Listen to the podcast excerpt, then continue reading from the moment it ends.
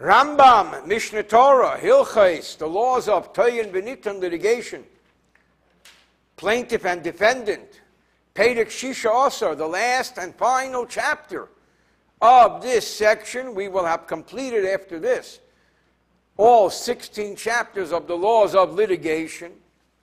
Pedek Shisha also, chapter 16, with Mazul Bracha, Aleph 1.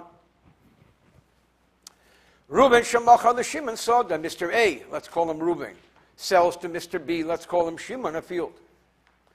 V'haya Levi, Mr. C, let's call him Levi, was one of the Me'ede Ashtar, the witnesses of the deed. There was a contract signed. Reuben sells Shimon a field, and Levi is one of the signatories as a witness. Levi a little later, the same Levi who was a signatory on the sale comes and lodges an objection. And he argues, goes away some. This guy Reuben, he stole the field from me, says Levi. It's my field. Ain't shame in lay. We don't listen to him. What do you mean it's your field? You signed the document saying Reuben sold it to Shimon. How can it be your field?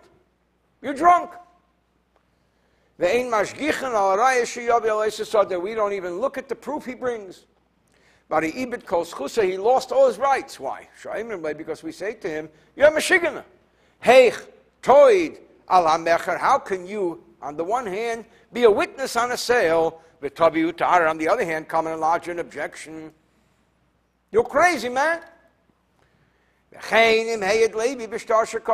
So also, if Levi signed as a witness on another document, not for Reuben's sale to Shimon, but for another document.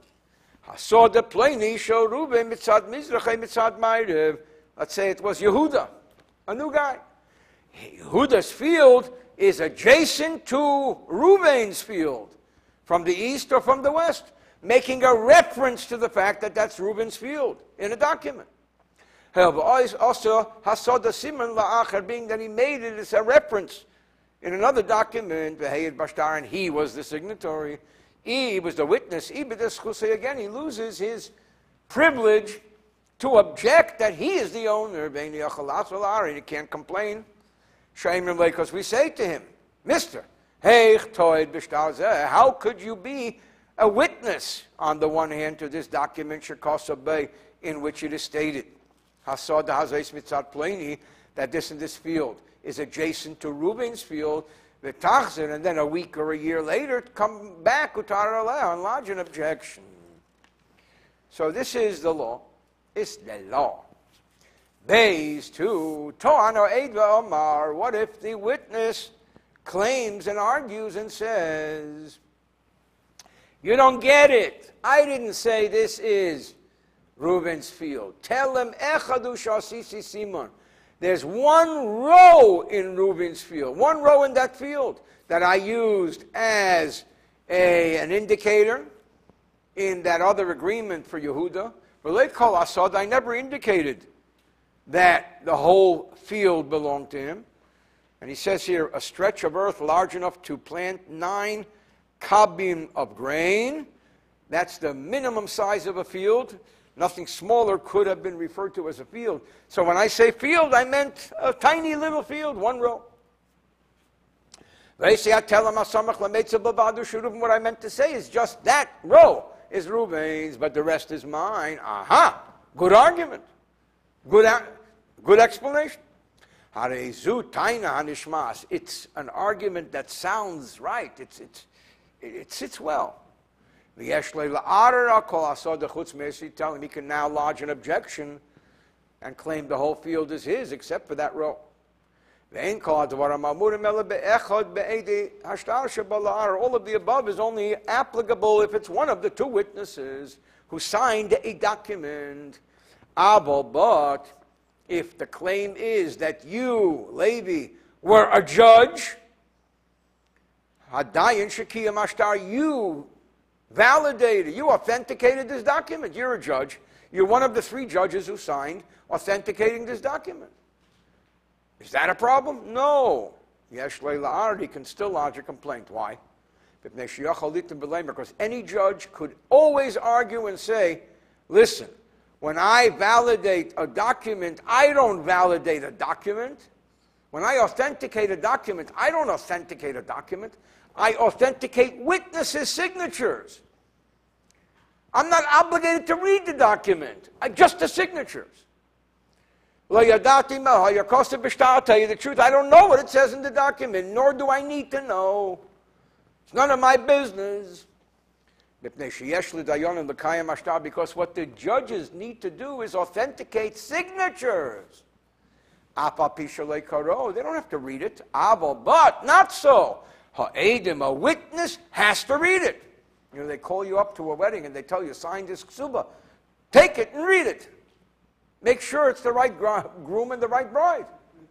Witnesses should read what they're signing. Otherwise, you may just have given your house away. Oh, you must have just, you may have just agreed to pay for the party, to pay for the whole wedding. Ah, Ha'edim, but witnesses ain't chesman should never sign a document elim ken kulu unless they read the whole thing the doctor Gubay and they are meticulously cautious about the details. Gimel Bar Shimon v'nimnach b'Levi. Next scenario, very interesting. What if Shimon comes to Levi and he says to him, "Listen, my friend Levi, we go back a long way. I want some advice from you. Hareini saw the plainest and I'm about to purchase this in this field from Reuben." And he shows him the lot description. If you advise me to buy it, I'll buy it. You don't advise me to buy it, I won't. What do you say? Should I buy it? Amar Le Levi, Levi said, Yeah, good deal. Lecho Knei said, Go buy it. Tevahi, it's wonderful. Now, can Levi come back a week or a month or a year later and object and say it's his field? When he just advised them to buy it. From Reuben? The answer is yes, he can. Why? Pourquoi? Parce que. Yesh levi la'ara Levi can still object. Leibit did not lose his right. Why? I'm glad you asked. Shahare le also because he didn't do anything. All he did is spoke. He said it's a good field, buy it.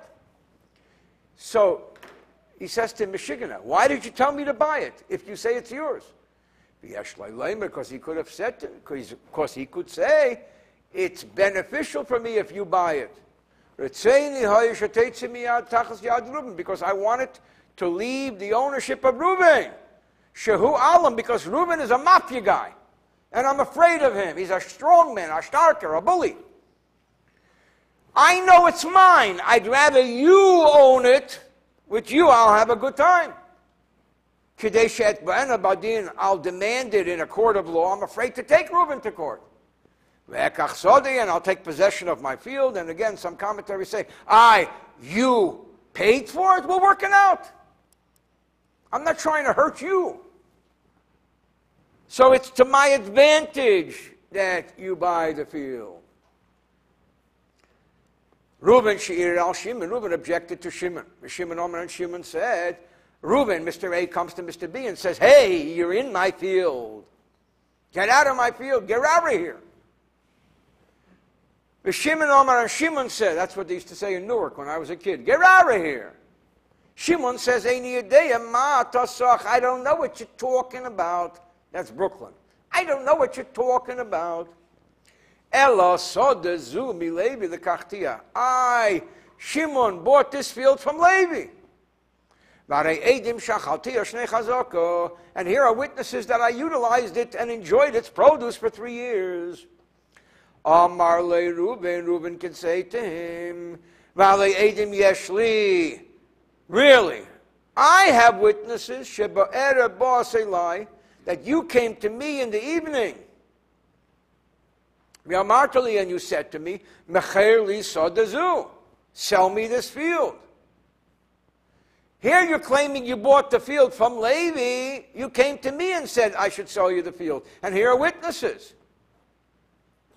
So your claims are a little drunk. Ain Zuriah, this is no proof. Why not? Why is Shimon buying fields from Levi and the same field from Reuben. Shimon Lamer, because Shimon can say, listen, I really need this field. I heard that you have claims to it. I wanted to buy it from you. That you should never object that it's yours. If you have any ownership to it, I bought it. But then you shouldn't sue me in court. I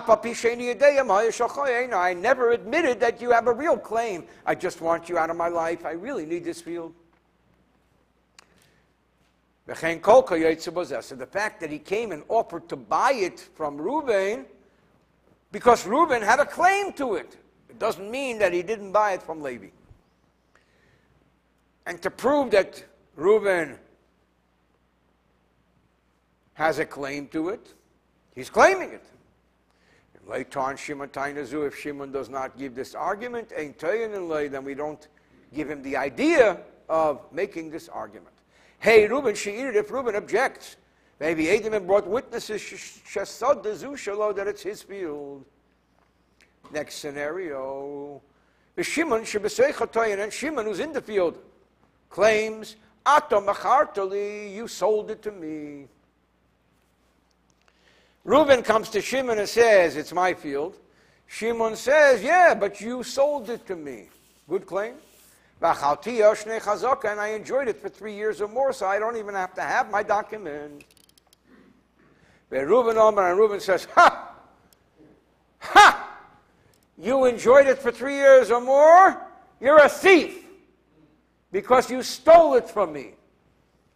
Because all to because you robbed it from me. Bain Shalaihaya Aidim Shah Klao, whether there are witnesses that he enjoyed the produce. There's only one witnesses that, that testifies that he ate it sholashonim three years. He does not have to return the produce. Why? Because his claim is Shaliach alti, I ate my produce. And there are no witnesses that saw him eat produce that could say you ate the other guy's produce. It's his admission that he ate produce. Because he himself admitted.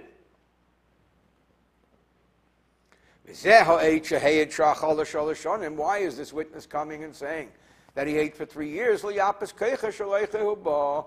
He's just coming to reinforce the power of the person who benefited. In fact, if he had a second witness, he could have kept the field. Therefore, this is an interesting case. As it relates to the body of the field itself, Reuben can take a rabbinic oath of Hesses that he never sold it. And therefore it reverts back to him. Why? because Shimon does not have a good claim with witnesses. However, Yeshua Shimon Hesses, and Shimon could take a rabbinic oath of Hesses. that he owes him nothing of the produce. V'yipoter, and he's exempt from restoration of the produce. So Reuben gets to keep the field, Shimon gets to keep the produce. But what if there were two witnesses who testify about Shimon that he enjoyed the produce? for less than three years, which would be a chazakah. He doesn't have a chazakah. That changes everything. He must restore all the produce that he consumed. Even one witness, it must, he must restore. Why? Because because he's not conflicting. He's not objecting to what the witness says. The witness says he ate produce, and he says, and he says I ate produce. Emer, What he's saying is, Emes, hey, this one witness testified truth. And I ate produce for two years, but and I ate my own. Well, this is a problem. He needs to swear because when there's one witness, but he can't possibly take an oath because he agrees with what the witness is saying. You don't take an oath when you agree. Therefore, Mashalim, he has no choice, he has to pay. Zayin, seven out of ten. Anyone who is obligated to restore produce. Now the question is, how much produce did I eat that you want me to restore? How much do I owe you? Send me a bill. Im you doing if it's unknown, the courts can't even estimate a the amount Like the neighbors' houses or fields or or others. You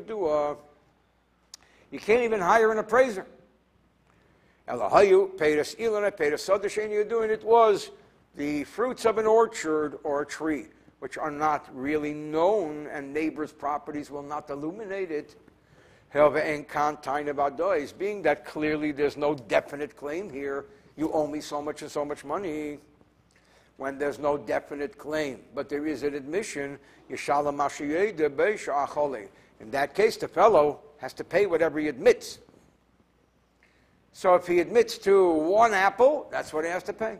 However, umachrimim, the court, issues a ban of ostracism, cherim, al misha ochal yashem to anybody who to anybody who claims he ate very little, but really he, he consumed a lot of produce, refuses to pay.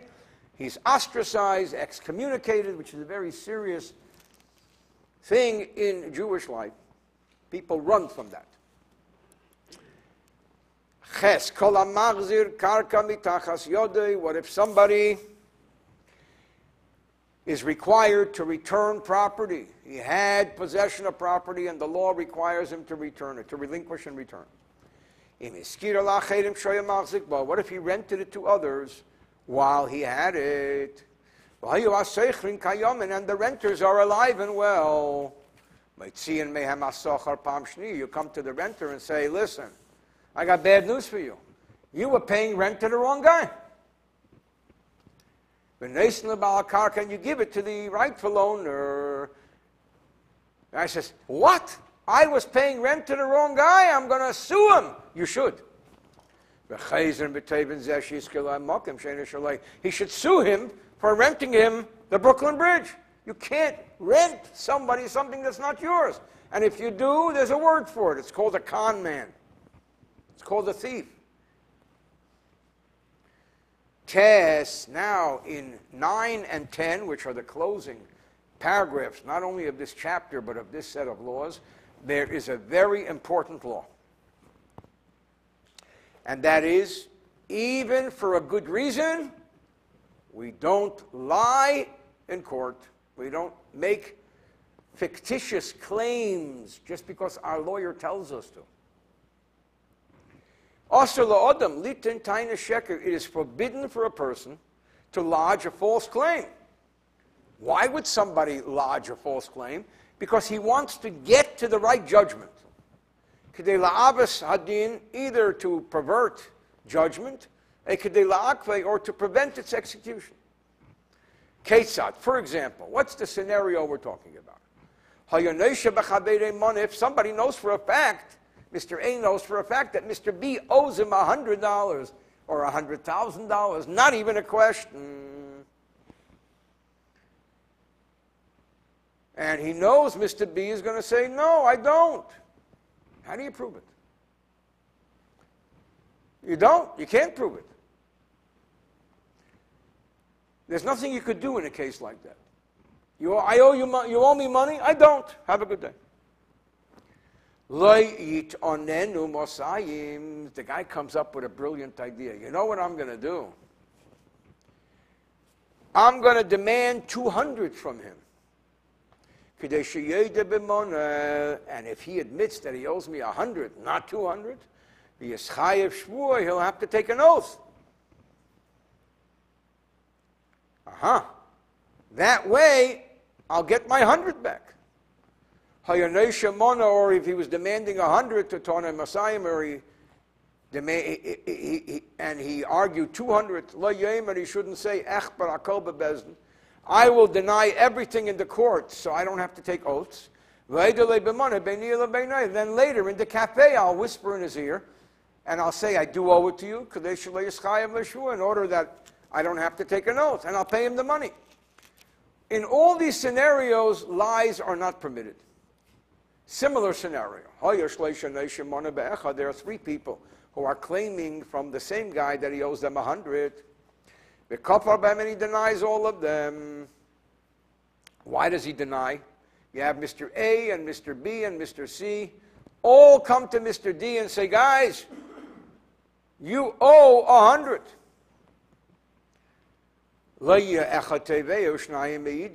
So they come up with an idea. One of them should be the fellow who demands, the plaintiff. Two of them should be witnesses. And then they'll get the hundred. They'll split it. So everybody, the three of them will get the hundred back. Because he owes a hundred to all three of them. So he, they each split it. That's good. When we, I believe what, what it means is that he owes a total of a hundred to all three. So that's a good plan, how they can get their hundred back. Otherwise, they'll never have a chance of getting their hundred back. It's wonderful, except that it's forbidden.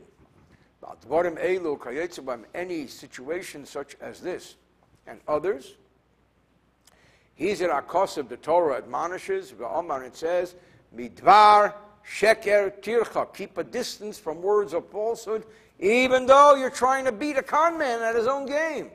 Don't lie in court. And we have concluded To'en veNit'an with Mazul Bracha, Slikalahu Hilches To'en veNit'an. This concludes the laws of litigation, uh, plaintiff and defendant, Bisyata Dishmaya, with the help of Hashem, with Mazul Bracha. And before we turn it off, we have one set of laws left remaining for Book 13, and that is the laws of inheritance and with God's help, we will pick up on it next time. End of chapter 16 and end of laws of litigation.